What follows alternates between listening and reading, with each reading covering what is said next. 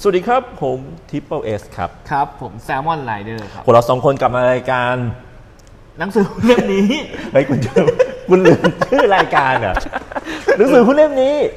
ผมอ่านมาแล้วนะครับผม ครับผม อ่า วันนี้เรามาอยู่ที่ไหนกันครับคุณแซลมอน ก็มาอยู่ที่หนังสือในตำนานนะครับเอพิโซดที่ 3 แล้ว อ่า คือตัว ฮะ security analysis Bible แห่งวงการ VI นะครับผม ครับ โอเค วันนี้เรามาต่อในในส่วนของพี่เจมส์แกรนท์นะครับผม เจมส์แกรนท์กับมี Preface ครั อี บ กสองอันนะครับผม ที่ตัวเกรแฮมเป็นคนเขียนกับ ใช่ จอร์จ ใช่ใช่ ครับผม ไม่ให้เสียเวลาครับ เพราะว่าดูแล้วเสียเวลาเยอะ ใช่ครับ เราเริ่มวันที่ Preface Edition 2 เลยครับผม ครับผ ครับ ม ผม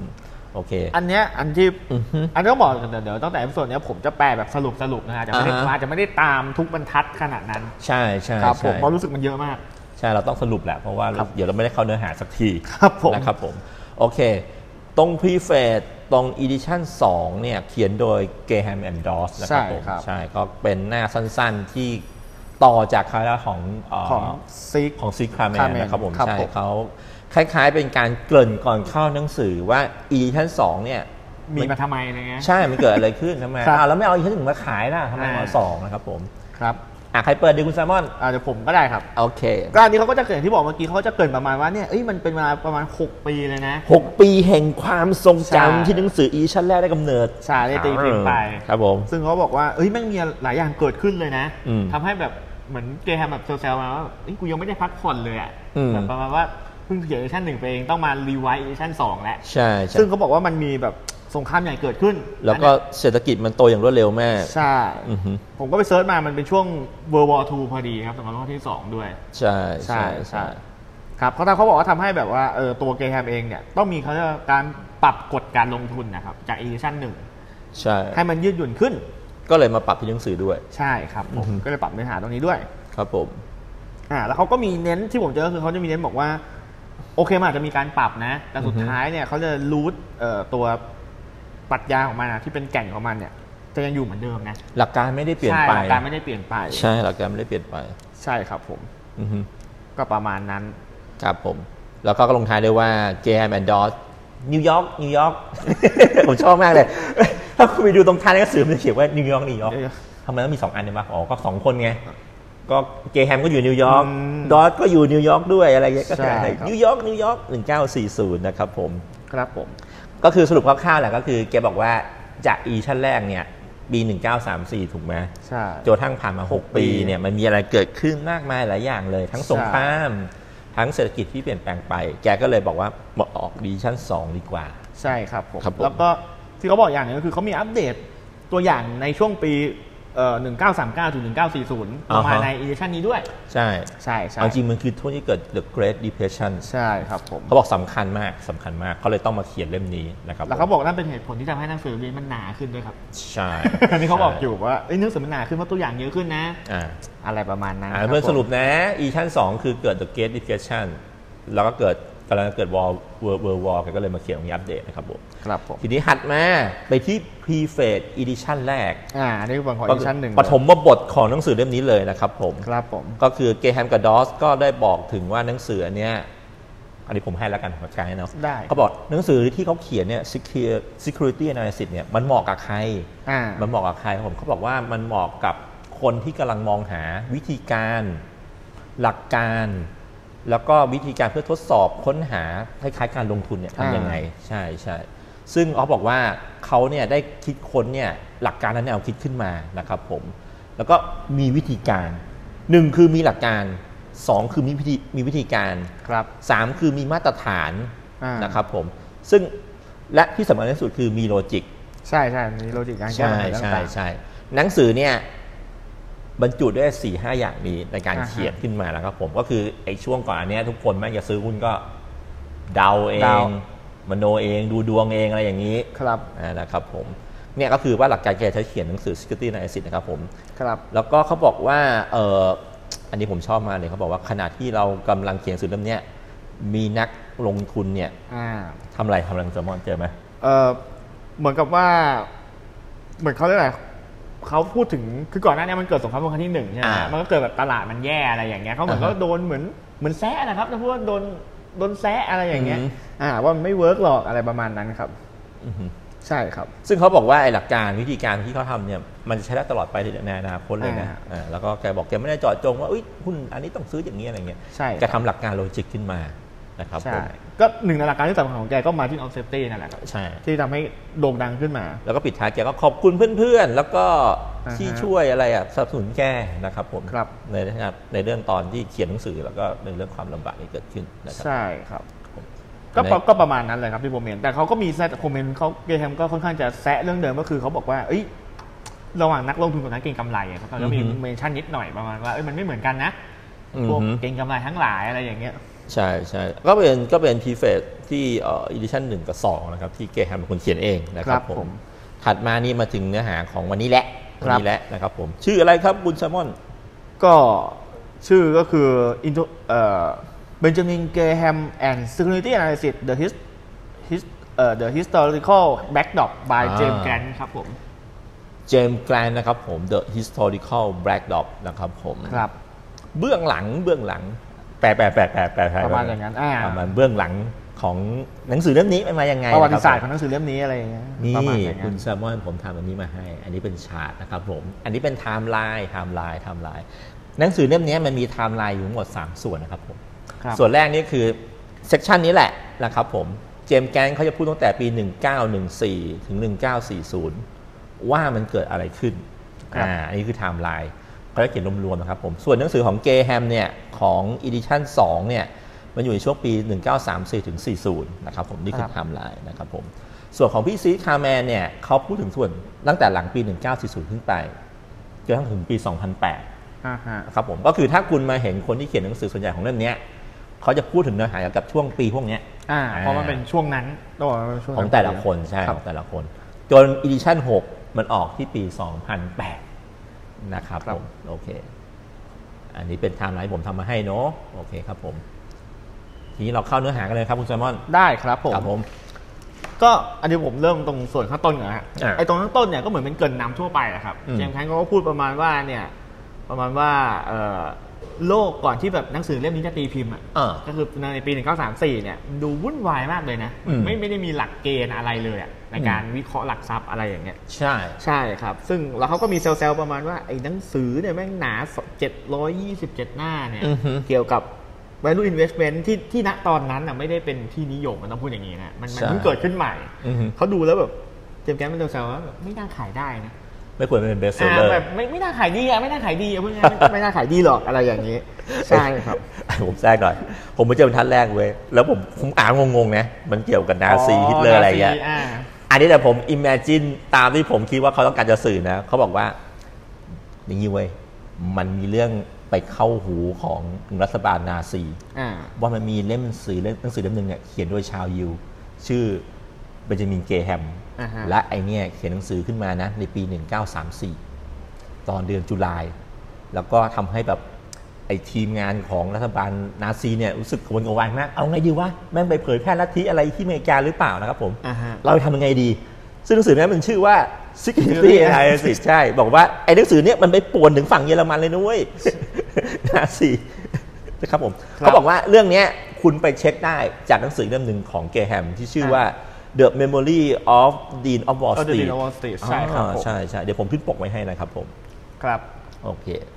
ซึ่งอันเนี้ยผม อ่า เข้าใจว่าหนังสือเล่มเนี้ยโดยมากจะพูดถึงเขาเรียกประวัติส่วนตัวเกรแฮม โอ้ยผมไปอ่านมาแล้ว ตั้ง ชอบ ต่เด็ก มาก อะไรอย่างเงี้ย เดี๋ยวผมเอารูปมาให้ดูมีรูปให้ดูด้วยเกรแฮมตอนล่องเรือมา ครับผม ครับ ซึ่งมันมีคำพูดในหนังสือนี้เขาบอกนะ ผมรู้สึกขอบคุณโชคชะตาที่ทำให้ผมได้เข้ามาอยู่ในวงการลงทุนอะไรประมาณ ใช่ อย่างนั้นอ่า แล้วค่อยทำก็อยู่ในช่วงที่พีคที่สุดของตลาดคือ 1929 ใช่ครับ แล้วก็ตกต่ำที่สุด 1932 สองสามสองใช่ ครับผ ครั ม บ อือฮึ ประมาณนี้แล้วก็ ก็บอกว่าไอ้ไอ้ตรงช่วงที่มันตกต่ำเนี่ยมันร่วงถึง 87%เลยนะ อ่า ในช่วงที่เป็น Great Depression เนี่ย เดี๋ยวผมมีชาร์ตอันนี้มาช่วยเพื่อนๆนะครับผม อันนี้เป็นชาร์ตที่ผมโหลดมาจากอินเทอร์เน็ตนะครับผม มันจะเป็นเอ่อ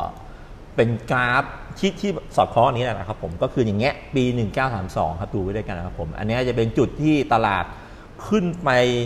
ต่ำสุดโทษทีโทษทีเอาต้องเป็น 1929ถูกไหมสูงสุด อ่า อ่าอันนี่เป็นเบอร์ 34 เห็นไหมคุณแซมมอน ครับ แล้วทีนี้พอเป็นเบอร์ที่เบอร์นี้ตื๊ดตรงนี้ต่ำสุด นะครับ ครับ ผมก็คือปี 1932 เขาบอกเกแฮมเนี่ยเข้ามาตลาดช่วงนี้ อืมฮึ เขาเลยเอาข้อมูลตรงเนี้ยเข้าไปเขียนหนังสือได้ ก็ถือเป็น ครับ ความโชคดีที่เขาเข้ามาตลาดช่วงนี้ ตรงข้ามกับเรานะเราเข้ามาช่วงโควิดที่มันต่ำสุดแล้วอะแล้วมันตอนนี้มันกำลังขึ้นไปหรือเปล่าอันนี้ไม่รู้มันกำลังขึ้นอยู่แหละครับ เอ่อ แต่ว่าขึ้นเขาเข้าจากจุดยอดแล้วมันลงมาต่ำ เดี๋ยวเราไม่ต่ำเราคงไม่เข้ามาแล้ว ครับผม เราเป็นแมงเม่าที่กินเข้าไป ครับผมคือผมหาข้อมูลเพิ่มเติม อ่า เขาบอกว่าตามปกติไอ้ Great Depression เนี่ยมันจบในปี 1933 ครับ ใช่เริ่มจบ อ่า เริ่มจบ เริ่ ใช่ มจบใน1933 ใช่ ไปครับผม อ่าฮะ ซึ่งตอนนั้นเขาก็เสริมว่ามาว่าแบบมีเขาเรียกผู้คนแบบล้มละลายอ่ะเจ๊งจากตลาดหุ้นมาเยอะอยู่เหมือนกัน อ่าฮะ ในในในในช่วง Great Depression เนี่ยครับ ครับผม ครับผม แล้วก็ส่วนต่อไปเขาก็พูดถึงเกมกับตลาดอะไรอย่างเงี้ยแล้วบอกเกย์แฮมเนี่ยเขาเริ่ม เริ่มเริ่มเล่นหุ้นเนี่ยตอนอายุประมาณสิบเก้า ใช่ 19 ปี ใช่ ประมาณนั้นเลย แล้วก็เขาบอกว่าไอายุคนั้นอ่ะ มันมีความวุ่นวายทางการเมืองเยอะมากอืเลอยฮึ ใช่ใช่ประมาณว่ามีความวุ่นวายทางการเมืองมีวิกฤต อะไรเนี้ยเข้ามาในในช่วงนั้นเยอะ ใช่จริงๆอ่ะเราเนื้อหาเขาเขียนเยอะตรงนี้แต่เราอ่าน ใช่ รู้สึกว่าบอกไหมวะ ใช่ อย่าง อย่างเขาบอกชื่อด้วยว่าแบบเป็นชื่อของนายกรัฐมนตรีคนไหนอะไรอย่างเงี้ย เออ ซึ่งซึ่งจริงๆ ผมไม่รู้จักนะครับสารภาพตรงๆผมก็ไป Google ดูว่า อ๋อเขาคือนายกรัฐมนตรีณยุคนั้นอะไรอ ใช่ ย่างเงี้ย เราเราไปเสิร์ชมาแกรนเนี่ย ครับ เขาสไตล์เป็นพวกนักข่าวแล้วชอบเรฟเฟรนซ์เอกสารนู่นนี่นู่นนี่เต็มไปหมดเลยนะครับผม ใช่ จะไม่เหมือนซีคาแมนที่แบบเป็นเอ็กซ์เพรสแล้วแบบชนะตลาดจริง ๆ แล้วมาเขียนนะครับผม ครับผม เดี๋ยวผมเสริมอันนี้ให้นิดนึงนะครับผม อันนี้เป็นรูปฉายผมทำมา อันเนี้ยมันเป็นปีที่ Security Analysis Edition แรกออกนะครับผม รูปนี้นะฮะ ซึ่งอันเนี้ยมันจะอย่างที่เราคุยกันเมื่อกี้ว่าคือเขาผ่านตลาดในช่วงสูงสุดขึ้นมา แล้วก็ดิ่งลงมาตามรูปเลยนะฮะ แล้วมันก็ออกนะจุด 39 เนี่ย 39 ครับ เนี่ยเขาออกหนังสือ Edition หนึ่ง ทีนี้พอผ่านไปอีก 6 ปี อันเนี้ยเป็นกราฟในช่วงที่เกิดดีเอ่อเกิด Great Depression นะครับผมที่เบอร์ 41 ดีเห็นไหมเพื่อน ครับ ๆ พอเขาได้รับรู้ปุ๊บเขาแพมข้อมูลมาปุ๊บปุ๊บปุ๊บแล้วเขาก็ออก e ชั้น2นี่ที่เบอร์ 45 เห็นไหมผมตั้งใจทำกราฟมานะ คุณจามอน ครับ ก็เผื่อให้เพื่อน อันเนี้ยผมว่าเป็นสิ่งที่การต้องการจะบอกว่าเขาออกอีชั้นหนึ่งอีชั้นสองช่วงไหน แล้วมันเกิดอะไรขึ้นเขาเลยมาทำหนังสือขึ้นมานะครับโอเค ครับ คุณสามารถจับอะไรนี่ไหมครับในของของของเจมส์แกน เออผมก็เดี๋ยวมีส่วนถัดไปก็คือเขาก็มีพูดถึงนิดหน่อยแบบเพราะว่า เอ้ยห้าเดือนเนี่ยหลังจากอีเดชั่นแรกเนี่ยเขาถูกตีปีมออกมาเนี่ยเขาบอกว่า เออ มันมีคนคนหนึ่ง มันมี ไง คนคนหนึ่งอะ อ่า เหมือนจะไปไปรีวิวหนังสืออา ชื่อ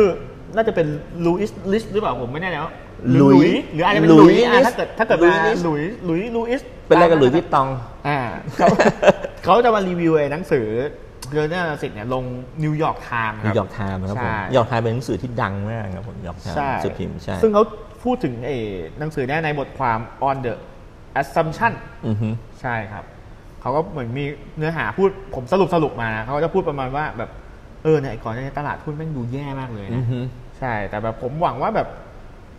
เออถ้ามีคนที่ยังพอจะมีเงินเหลือเนี่ยเพื่อที่จะแบบซื้อหุ้นหรือซื้ออะไรเพิ่มเนี่ยอยากให้เขาได้อ่านหนังสือเล่มนี้ก่อน ใช่ ใช่อยากให้อ่านหนังสือเล่มนี้ก่อน มัน อือฮึ สมบูรณ์แบบมาก มีความพิถีพิถัน อ่า มีเขาเรียกอะไรมีมีหลักการทางวิชาการ อ่าแล้วมีประโยคนึงที่เรา อ่า สองคนเห็นแล้วว่า ใช่ แม่งเท่ประโยคชื่ออะไร เอ่อประโยคสักครู่นะครับ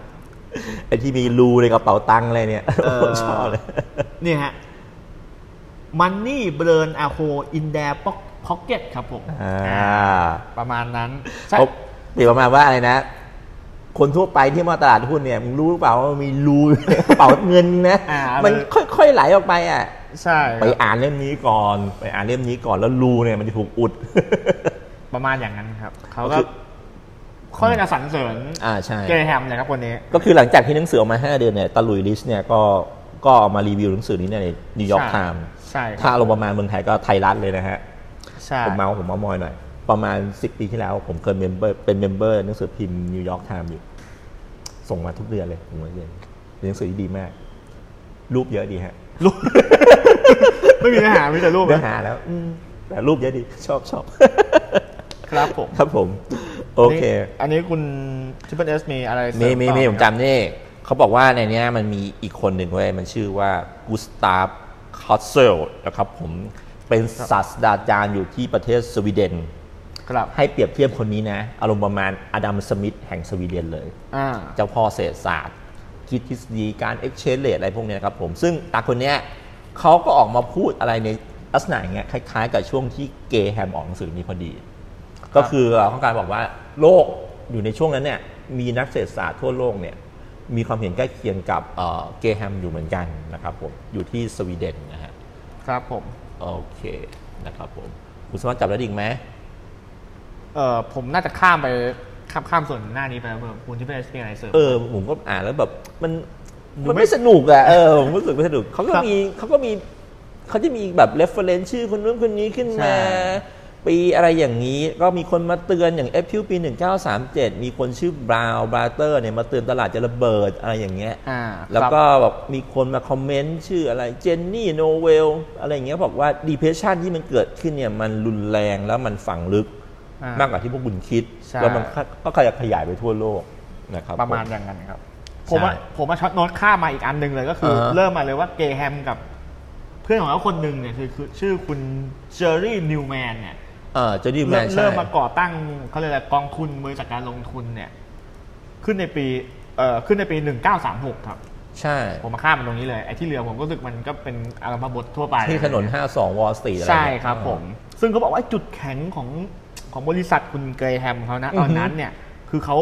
เขาเก่งเรื่องการเก็งกำไร เขาบอกคุณการ arbitrage คือการเก็งกำไร อาบีเทส ใช่ครับซึ่งแล้วก็เกี่ยวกับพวกการปรับโครงสร้างองค์กร อ่าฮะ หรือการล้มละลายและอื่นๆ แบงค์ ที่ รั ซั บบ ด้ ซ้ วย อน แบงค์รับ อ่า ด้วย ใช่ อ่า ซึ่งอันเนี้ยเออถ้าเกิดเราอิงไปตาม intelligent investor เนี่ยจะเห็น อ่าฮะ ว่าเขาพูดเรื่องเดียวกันนะ อือฮึ คือคือในใน intelligent investor เนี่ยเกรเกรแฮมเขาพูดเรื่องพวกนี้เหมือนกันครับ การที่ไปดู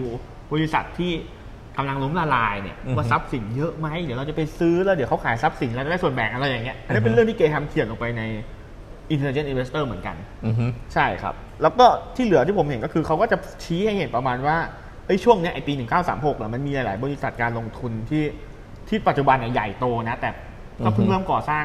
พอ ๆ กับเกรแฮมเหมือนกัน ก็อย่างที่เขายกตัวอย่างก็จะมีมองแกนสแตนเล่ด้วย อืม ใช่ใช่ที่ทุกวันนี้ก็เป็น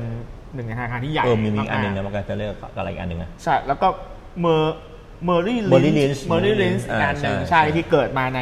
ในช่วงระยะเวลานี้ ใช่ เขาก็เปรียบเทียบว่าเมอรี่ลินส์นะแบบอุ๊ยฉันมีอยู่ชั้นเดียวเองคนอยู่ชั้นเดียวไม่ได้เยอะเหมือนปัจจุบันหรอก ต อะไร นี้ แบบ แม่ง เนี้ย โอ้โห อ่า ตัวดีเลย ครับผม ครับ ครับ โอเค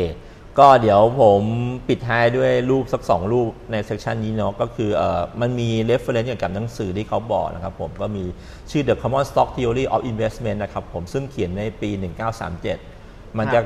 มันจะช่วงที่เกิดกับหนังสือที่ออกอีชั่นแรกก็34 นะครับผม อ่า เขาบอกเล่มเนี้ยก็เป็นทฤษฎีเกี่ยวกับเรื่องนี้นะ ถ้าเพื่อนๆอยากตามหาอ่านก็ลองไปดูในหนังสือเล่มนี้นะครั ใช่ ผม เขาเขาบอกว่าเหมือนเรื่องนี้ได้เขาเรียกอะไรได้ได้รับแรงบันดาลใจเหมือน อ่าฮะ เหมือนได้รับการปลุกกระแสมาว่าเอ้ยมันมันเกี่ยวเรื่องกับพวกนี้นะ ใช่ ก็ออกมาครับ เขียนโดยเคตันบอสแลนนะครับผม ใช่ครับผม โอเแต่พวกเราคงไม่อ่านแล้ว เราอ่านอันนี้กันก่อน โอเคอันนี้ก็อ่านยากแล้วครับ เฮ้ยแต่อีกเล่มเนี้ยผมแนะนำเพื่อนๆไปอ่านเลยผมว่าไม่สนุกดีมันเหมือนเหมือนเป็นนิยาย นิยายที่ของเกย์แฮมแหละเกย์แฮมอ่านแล้วมันจะแบบอินในการ Security Analysis ด้วยครับผมชื่อ The Memory of Dean of Wall Street นะครับผม ครับผม มี PDF ให้โหลดแล้วนะครับ นะ เรานี่สายโหลด PDF นะ ไปโหลดมาอ่านได้นะครับผมอ่านแล้วสนุกดีนะครับ มีรูปเกย์แฮมตอนเด็กๆด้วยนะครับผมน่ารักเชียร์แล้วครับผม แล้วมีรูปเกย์แฮมตอนแก่ด้วย ผมอ่าน เห แล้ มือน วจี้ หนัง เล สือย อัตชีวประวัตินะ ใช่ใช่ใช่ก็จะมีสอดแทรกชีวิตเขาแล้วก็เขาทำอะไรโอ้โหสำเร็จยังไงด้วยนะครับผม ครับผม ลองอ่านกันนะครับเพื่อนแนะนำแนะนำแล้วก็อ่าตรงนี้ที่ผมเสริมตรงนี้ น่าจะหมดแล้วเนาะที่ผมชอบอ่านแล้วชอบ อืมผมผมผมยังพอมีอยู่ครับ มีอะไรบ้างเผื่อมันเจอ ครับ ไห ผมคือเขาบอกว่าเหมือนกับว่ามันมันมีวิกฤตเกิดขึ้นถูกไหมฮะ อ่าฮะ แล้วนี่มันมีหนังสือเล่มหนึ่งที่ ที่เป็นหนังสือที่บอฟเฟตเองก็แนะนำให้ อู้ อ่านเหมือนกัน เดี๋ยวนะอันนั้นมันอยู่ ใช่ มันอยู่มันอยู่อีกอันหนึ่งป้าผมเลยไม่เอามานั่น อืมมันมันอยู่มันอยู่ต่อจากตรงนี้เห ดู มือน ต กั อน นใช่ไหม ใช่ครับ หนังสืออะไรนะเดยาร์ดอะไรทั้งอย่างนะ ใช่แวร์ ใครเอาเรือยอทของฉันไป ใช่ครับ อะไร customer Where is the customer yard เดี๋ยวผมขึ้นรูป ใช่ ให้ ครับ เอ้ยเรื่องนี้มีแปลไทยไว้แล้วผมก็ซื้อมาแล้ว ใช่ อ่า Where the customer yard นะครับ เขาเขาไม่อ้างอิงถึงนิดนิดหน่อยครับ อ่า ซึ่งซึ่งเอ่อเขาก็เหมือนกับประมาณว่าเนี่ยมันเป็นเป็นเรื่องที่เกิดขึ้นจริงนะมาดูโจ๊กดูตลกแต่ มัน เขา มันชื่ออะไรวะ มันชื่อ Fred Fred Smith Jr. ใช่ไหม อ่ารู้สึกประมาณนั้นครับ แล้วก็เหมือนเขาบอกว่าในเรื่องนี้เกิดขึ้นจริงนะเขาจะสื่อประมาณว่าเหมือนกับว่าไอ้คนที่ลงทุนเนี่ยช่วงนั้นอ่ะไม่รวยหรอกไอ้คนที่รวยอ่ะคือโบ๊ะ นี่ เดี๋ยวผมขึ้นรูปให้เพื่อนดูนี่มันชื่อ where are the customer yards ใช่ มีแปลไทยด้วยนะครับผม แปลไทยโดยคุณวิรัตน์รัตนเวทนะครับผม ครับผม คนเขียนชื่อเฟรชชเวต ชื่อเหมือนน้ำผลไม้เลยเฟรชชเวตจูเนียนะครับผม มีปลายชายชื่อว่าไหนละเรือยอดของลูกค้า เหมือนผมเห็นเขาขายใหม่ที่ซีเอ็ดตอนนี้เลยว่ะ อ๋อหมายถึงขายปัจ แว จุ บ บัน แว เลย บ ใช่ไหม ๆนะเพื่อนๆเราไปหาดูนะครับผมถ้าไม่มีก็ลองตามหาเต่ามือสองก็ได้ค ค รั รั บบ ผม ต้องบอกเล่มนี้เป็นเล่มที่บัฟเฟตต์ก็แนะนำให้อ่านนะ ใช่มุมเดียวเลย เรื่องของมาดู หนังสือเกี่ยวกับการลงทุนที่สนุกที่สุดที่เคยมีมา ครับ อืมบอฟเฟตแนะนำเลยนะครับผม ใช่ แล้วก็คือไอ้หนังสือเล่มเนี้ยผมไปดูมามันมีมีขวดคำหนึ่งที่ผมชอบมาก อ่าฮะ ก็คือบอกว่า ไหนละยุเรือยอดลูกค้า ใช่ใช่มันอยู่ในนั้น ไม่ไม่ได้ไม่ได้อยู่ในตัว security นะมันบอกว่าวอลสตรีทเนี่ยเป็นที่ที่แปลกมากเลย มีนักธุรกิจเนี่ยที่แบบขับรถหรูเนี่ย มาขอคำแนะนำในการที่เขาจะซื้อขายหุ้นเนี่ย จากคนที่มาทำงานด้วยกันนั่งรถไฟฟ้าครับ เออ มันก็รู้สึกแบบว่าเออเฮียนี่แม่งรวยมากเลยนะ แต่ทำไมไปถามความเห็นจากจากนักวิเคราะห์ที่แบ อั บ นเนี้ย ก็ไม่รู้ว่าเก่งหรือเปล่า ผม อะ เห็นไรหนัง เงี้ สื ย อไทยหลายเล่มเลยนะคำเนี้ย ประมาณอย่างนั้นครับ ใช่ใช่ประมาณว่า เอ้ยทำไมคุณ คุณก็คุณก็น่าจะเก่งกว่า มีเงินเยอะกว่าทำไมถึงไป ไปไปเชื่อพวกโบกอะไรอย่างเงี้ยครับ ใช่ อ่าเขาจะแซะประมาณอย่างนั้น ครับผม ก็ลองสักสามเล่มนี้เนอะที่เราแนะนำเราจับได้จากเซกชันแรกของที่ที่เอ่อเจมส์แกนเขียนนะครับผม ใช่ครับ เพื่อนๆจะไปอ่านเลยไปอ่านสื่อสารเรื่องนี้ดีกว่า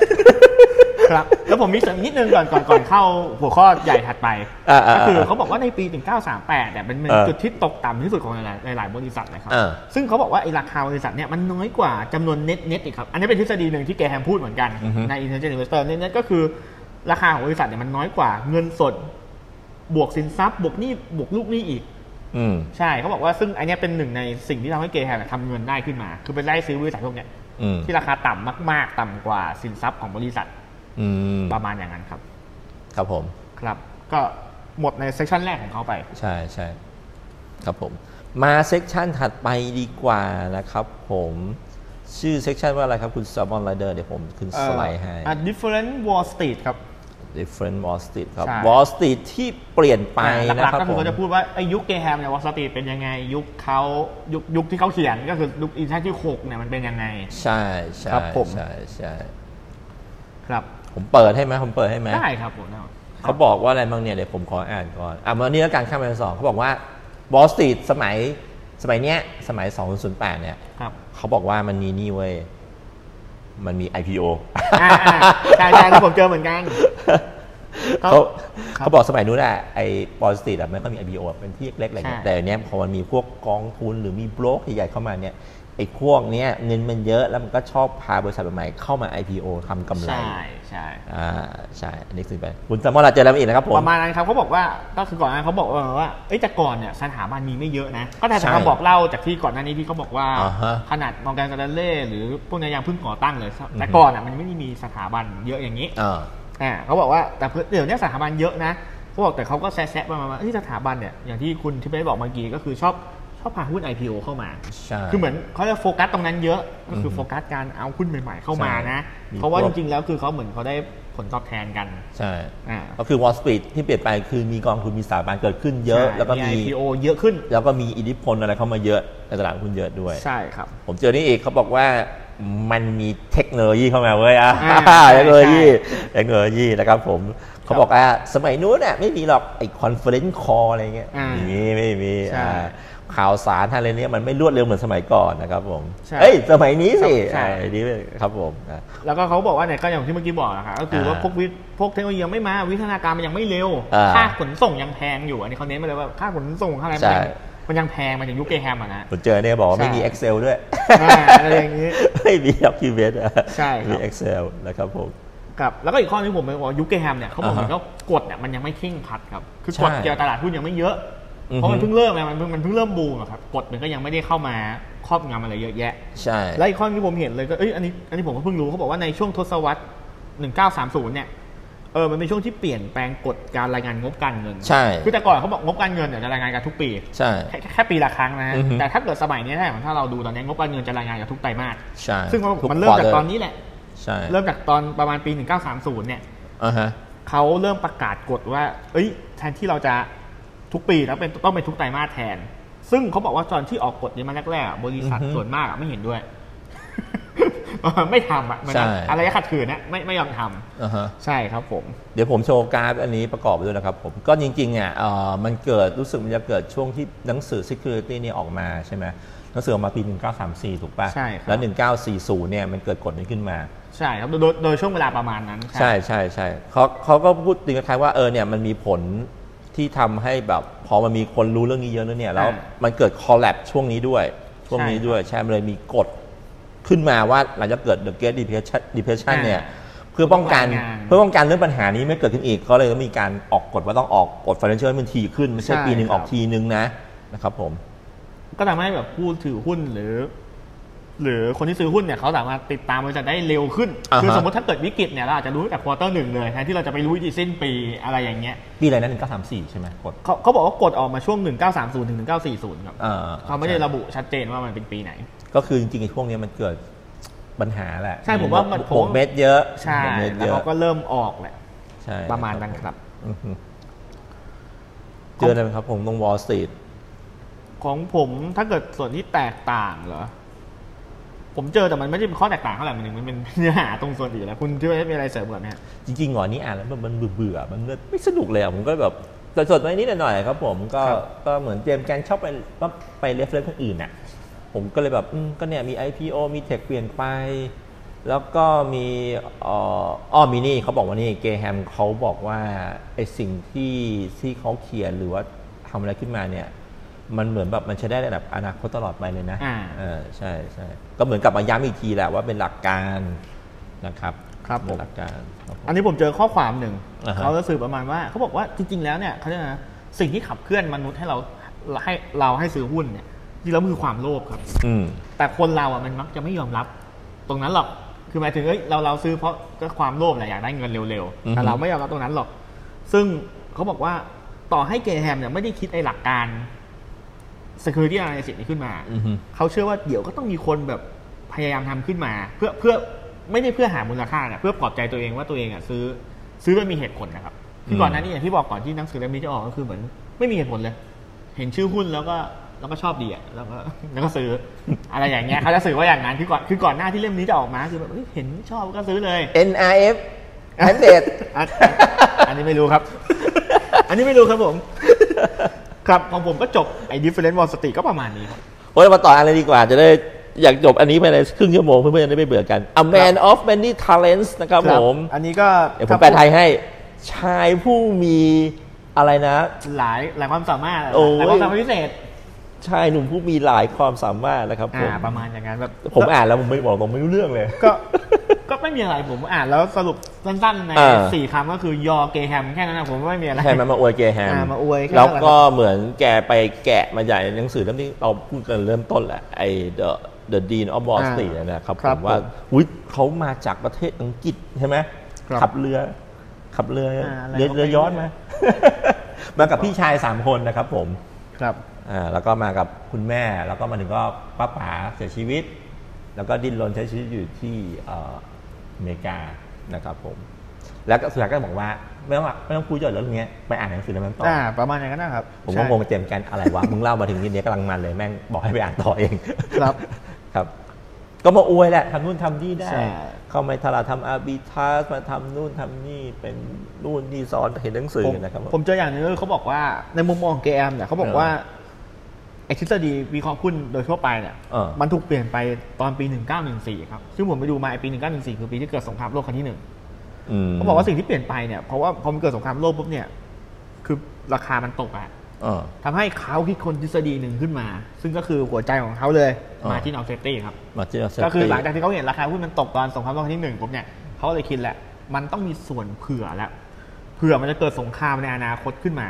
สงครามโลกที่หนึ่งเกิดที่ปี 1914 ใช่ไหม ใช่ครับ นี่ สต ผมขึ้นรูปไปดู สตาร์ทอะเป็นหนึ่งเก้าหนึ่งสี่ครับ อืมผมชอบมากเลยไอ้กราฟเนี่ยแม่งบอกปีไหนเกิดอะไรขึ้น ใช่ครับ ซึ่งอันเนี้ยเขาบอกว่าเนี่ยเพราะเหตุผลเนี้ยทำให้เกแฮมอะคิดทฤษฎีที่โด่งดังในทุกวันนี้คือมาที่นอเซฟตี้ขึ้นมา อืม ครับผม แล้วเขาก็บอกว่าเขาก็พูดเหมือนประมาณว่าเอ้ยไอตัว security analysis เนี่ยอย่างที่เขาเคยพูดไปก่อนนี่แหละ อืม เหมือนมันไม่มันไม่ได้ถูกยอมรับทันทีนะ อืม ไอการตีพิมพ์ออกมาเนี่ยไม่ได้แบบเอ้ยพิมพ์ปุ๊บทุกคนเห็นด้วยสรรเสริญ อืม ใช่เขาก็บอกว่าเหมือนกับว่ามีมี มีคนไม่เห็นด้วยเยอะอยู่ อ๋อ ด้วยความทฤษฎีของเขาอะไรอย่างเงี้ย ครับผม ครับผม คุณเจออะไรไหมาผมไม่เจอแล้วผม เขาก็มีไปแซะๆหนังสือหนังสือนิดหน่อย เออ มันมีหนังสืออะไร common stock as long term investment ครับ ไม่ใช่ของฟิชเชอร์ใช่ไหม ไม่ไม่ใช่ เออแก้วผมเป็นของฟิชเชอร์ อันนี้ผม ผมจำไม่ได้มันของใครครับ แต่ผมโน้ตมาก็คือ ผม ว่า เห็นแล้เขาบอวกว่า เห็นแล้ว ไอ้หนังสือเนี้ยมันถูกตีพิมพ์ในหนึ่งปีปีหนึ่งเก้าสองสี่ อืม ซึ่งเขาบอกว่าไอ้หนังสือเล่มเนี้ยเอ่อเขาเล่าว่ามันเกิดมันคือหนังสือที่พูดเกี่ยวกับการลงทุนหุ้นโดยดูจากอดีตอย่างเดียว คือความเชื่อของหนังสือเล่มนี้ก็คือว่าถ้าอดีตดี อนาคตยังไงก็ดี อืม ซึ่งเขาบอกเกย์แฮมเนี่ยไม่เห็นด้วยอย่างมากแบบใช้คำว่าไม่เห็นด้วยอย่างมากเลยคัดค้านเลยว่าไม่ไม่จริง ใช่ผมเลยไม่ได้เสิร์ชต่ออ อ่า ไม่ได้ ใช่หมายความว่าเกย์แฮมเนี่ยไม่เห็นด้วยเลยกับหนังสือเล่มนี้ อ่าฮะ มันไม่จริงมันมันไม่ใช่ว่าอดีตดี อนาคตจะดี อืม แต่แต่แต่คือเกย์แฮมเองก็บอกว่าอดีตมันต้องดีอยู่แล้วนะ อืม แต่อนาคตจะดีหรือเปล่าเนี่ยเราต้องวิเคราะห์เพิ่มเติม คือ อื ไม่ ม ได้แค่แบบ ดูอดีตแล้วก็เชื่อเลย ประมาณนั้นครับ อืม ส่วนที่เหลือก็ก็อวยเกย์แฮมครับ อืม ครับผม ไอยผมมีนิดนิดๆหน่อย แต่ไม่เกี่ยวกับอันนี้นะครับ ผมอะไปเสิร์ชไอพวกคำที่อยู่ใน security analysis เว้ย ครับ แต่เช่นผมว่า why do security broken state business ที่หนังสืออะไรเงี้ยฉันผมไปเจอไอนี่เว้ย แม่งพุ่งไว้ในเว็บหนึ่งชื่อว่า exceed.go.th ผมก็อุ๊ยเว็บอะไรวะ ไม่มี reference ด้วยปรากฏว่า มันเป็นเว็บสัมภากรเว้ย ผมก็อ่ะสัมภากรมาเกี่ยวอะไรวะ แล้วผมก็เสิร์ชไปอีก ปรากฏว่า มันมีคนในสัมภากรเนี่ย น่าจะเป็นแฟนคลับหนังสือเล่มเนี้ย แล้วเผลอเอาไฟล์ไปวางไว้ แล้ว Google มันก็ไปคลาวด์ Data ออกมาได้ แต่ผมไปเสิร์ชอ่ะ มันไม่มีให้โหลดนะเว้ย เหมือนถ้าเป็นในพวกไอทีของสัมภากรเนี่ย อ่านหนังสือเล่มนี้อยู่แล้วไปฝากวางไว้ แล้วลืมเอาออก เซิร์ฟเวอร์เขามีช่องโหว่แล้วโดน เออ เอาไปฝากหรือเปล่าครับ แล้ว Google แม่งเลย ก็ไปคลองมาเนี่ยเจอเต็มไปหมดเลย exit.go.th เนี่ย ผมไปดูเนี่ยนะมันมันเป็นแบบของสัมภากร ครับ สัมภาษามิตร ก็ถ้าใครทำงานสัมภาษามิตรก็ช่วยไปเตือนหน่อยนะฮะ มีช่องโหว่ หรือก็จะทำอันนี้หรือเปล่า e อะไร library หรือเปล่าฮะ ไม่ ทำ รู้ หนังสืออะไรนะเอ่อ แต่ผมไม่ ห้องสมุด เจ ออนไลน์ มันไม่มีเว้ย ไม่เกี่ยว ไม่มีครับอันนี้ ไม่เกี่ยวนะครับผม โอเคอ่ะคุณสมรเรามาสรุปกันดีกว่านะครับผม ครับ เดี๋ยวมาสรุปกันเพราะว่า EP นี้ผมดูแล้วแหมมันนะน่าข้ามมากเลย ไม่ค่อยได้อะไรนะ นะแต่เราก็ อ่านต้องนานแต่ไม่ได้อะไรเลย โอ้โหผมอ่านอยู่สี่รอบผมบอกเลย ทำใจอ่านอยู่สี่รอบนะครับผม ครับ ก็ส่วนของข้าวคือผมสองคนเห็นเหมือนกันว่า อ่านตรงของเจมส์แกนนี่เหนื่อยนะ ครับ เหนื่อยแล้วก็เนื้อหาสรุปเนี่ยผมว่าพูดได้ใน5นาทีเลยว่าสรุปได้ว่า ใช่ คืออะไรนะครับผม แล้วก็เอ่อถ้าเพื่อนๆไม่อยากอ่าน ก็ข้ามเลยก็ได้นะ ใช่ผม สำหรับผ ผม ม คิดว่าไม่ได้สำคัญขนาดนั้นข้าม ครับ ได้ ผมข้ามได้เลยข้ามได้เลย แล้วก็มันมี reference เกี่ยวกับหนังสือกับเรื่องเนี้ยอยู่ประมาณสามเล่มนะครับผมก็มีประวัติของเจแฮม เจแฮม แล้วก็มีเล่มหนึ่งที่เขียนว่า Common Stock Theory of Investment อ่า ครับผม เล่มนี้แล้วก็เมื่อกี้คุณจะว่าอย่างไรนะ เออเรือย้อนลูกค้าดูอยู่ในอยู่ เอ ใน อเออเอ เว อ คัสเตอร์ ใช่ใช่ ครับผม ก็คือไปตามหาอีกสามเล่มนี้ได้อ่านต่อได้ ถ้าอยากสนุกนะครับผม ครับ แล้วก็ถ้าเนื้อหาล่ะเนื้อหาเขาพูดอะไรบ้างเจมส์แกน สรุปภายในหนึ่งนาที สรุปภายในหนึ่งนาทีก็คือ อืม เจมส์แกนน่ะช่วงแรกก็คือพูดประวัติชีวิตเกย์แฮมนิดหน่อยครับ อ่า แล้วก็มาพูดว่าปัจจุบันเนี่ยวอลสตรีทมีอะไรเปลี่ยนแปลงไปบ้าง อืม แล้วส่วนสุดท้ายก็ช่วงยอเกย์แฮมครับ ก็ ยอ พูดว่า เกย์แฮม เก่งอย่างนั้นอย่างนี้ อืม ประมาณนั้นครับ ของผมไม่ถึงนาทีนะก็คือเจมส์แกนจะบอกว่า หนังสือเล่มเนี้ยมันเกิดขึ้นมาได้ยังไง ก็คือเกแฮมเนี่ยเขาเกิดตั้งแต่ปีไหนเข้าตลาดเมื่อไหร่ แล้วเขาผ่านช่วงตลาดที่ถึงจุดสูงสุด เลวอ่าร้ายอ่าทั้งดี แล้วก็ ทั้งเล เรือ ว ร้า ร้าย ย ที่สุดจนกระทั่งเขากลั่นกรองหลักการมาได้แล้ว เขาเลยมาเขียนหนังสืออีชั้นหนึ่งขึ้นมา แล้วก็ช่วงชั้นสองคือมันเกิด เหตุการณ์ใหม่ ดีเพรสชันแค่ก็เลยมาอัปเดตเป็น มา ชั้นสอง revise ครับ ใช่แล้วก็ตามด้วยการอวยอย่างที่คุณซัมมันบอก ครับผม ครับผมก็อันนี้เป็นสิ่งที่เราจับได้เนาะแต่ถ้าเพื่อนๆอ่านแล้วรู้สึกเอ้ยมันเป็นอีกแบบหนึ่งว่ะก็ ก็ไม่รู้ ก็ก็ก็บอกพวกเราได้นะเผื่อพวกเราอาจจะเข้าใจผิด อาจจะแปลแล้วแบบเข้าใจความหมายมันผิดไป แต่เราอ่านมาสี่รอบเรารู้สึกว่าเราเราไม่อินว่ะ ผมผมรู้สึกว่าเขาพยายามพูดเกี่ยวกับแวดล้อมว่าเอ้ยมันแย่ขนาดไหน เออ หมายหมายถึงแบบสภาพแวดล้อมที่อื่นอ่ะมันแย่ขนาดไหน แต่แต่ เออ เกย์แฮมก็ยังผ่านมาได้อะไรอย่างเงี้ย เอออั นนี้เท่าที่ผมจับความรู้สึกได้ โอเค เดี๋ยวคราวหน้าเราสัญญาเราจะเข้าเนื้อหาแล้วเราเบื่อมากแล้ว เราข้ามไปบทที่หนึ่งใช่ไหม ข้ามบทเออข้ามบทที่หนึ่งได้ไหมเอางี้อ่ะเพื่อนๆเดี๋ยวอย่างนี้เดี๋ยวเอาตีมเอาเอาฟืนเลยว่าเราข้ามบทที่หนึ่งกันดีกว่าเดี๋ยวเพื่อนๆจะเบื่อแล้วเรามา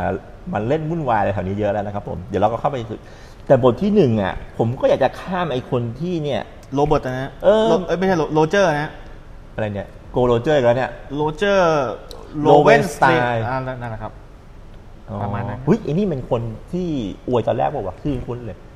เหมือนเขาเป็นหนึ่งในทีมเขียนใหม่อ่ะอันนี้ผมเข้าใจใช่ โร ครั เจอบ ร์โรเบนสไตน์ใช่ไหม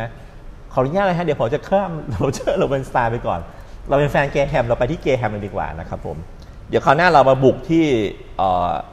ชื่ออะไรครับคุณแซลมอน เออผมหาบทไม่เจอครับ เดี๋ยวเดี๋ยวเราบอกอีกทีหนึงก็ได้ ใช่ เราเราเข้าเนื้อหาที่เกย์แฮมเขียนเลยดีกว่าน่าจะเป็น Survey and Approach นะครับผม chapter หนึ่ง ครับ นะครับผมแล้วก็ถ้าเราว่างเราอาจจะกลับไปที่ กลับมาทำพวกนี้อ่ะถ้า โร เกิดถ้า เจอร์โรเบนสไตน์ดีกว่า เดี๋ยวเดี๋ยวยังไงเดี๋ยวเราอ่านอยู่แล้วครับ แต่เดี๋ยวเราดูก่อนว่าถ้ามันไม่มีสาระอะไรเราคงไม่ไม่ได้ทำแยกออกมา ใช่ใช่ ครับ ใช่ก็เดี๋ยวไทม์ไลน์ที่พวกเราคิดไว้คือเดี๋ยวเราจะไปที่บทละ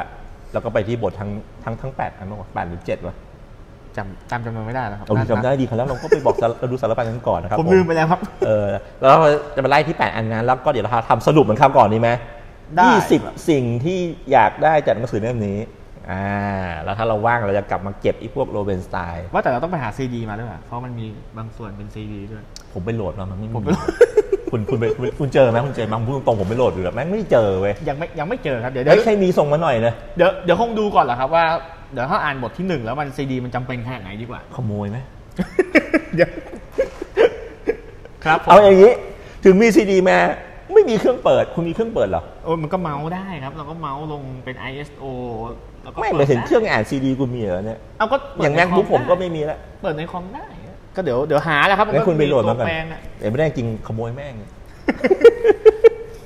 เฮ้ยแต่ผมไปดูมาใหม่เว้ย มันเหลือเล่มเดียวแล้วอันเนี้ย มันมี หมายถึงเล่มเดียวที่มีซีดีใช่ไหมเล่มอื่นไม่มีแล้ว ไม่รู้แต่มันเหลือเล่มเดียวตอนเนี้ยวันนั้นไปดูมันมีสองเล่มใช่ไหมมันมีคนไม่รู้ฟังรายการเราหรือเปล่าเราก็ไปซื้อ ครับ อันนี้ ผม เหลือเล่มเดียว โอเคงั้นวันนี้สาวสองคนก็ ก็ขอเดี๋ยวขอลากับ EP นี้ไปก่อนนะครับ EP ที่สุดแสนเศร้าของเรานะครับผม ครั โอบ เค ผม ขอบคุณมากนะครับทุกคน ครับขอบคุณครับ สวัสดีครับ สวัสดีครับ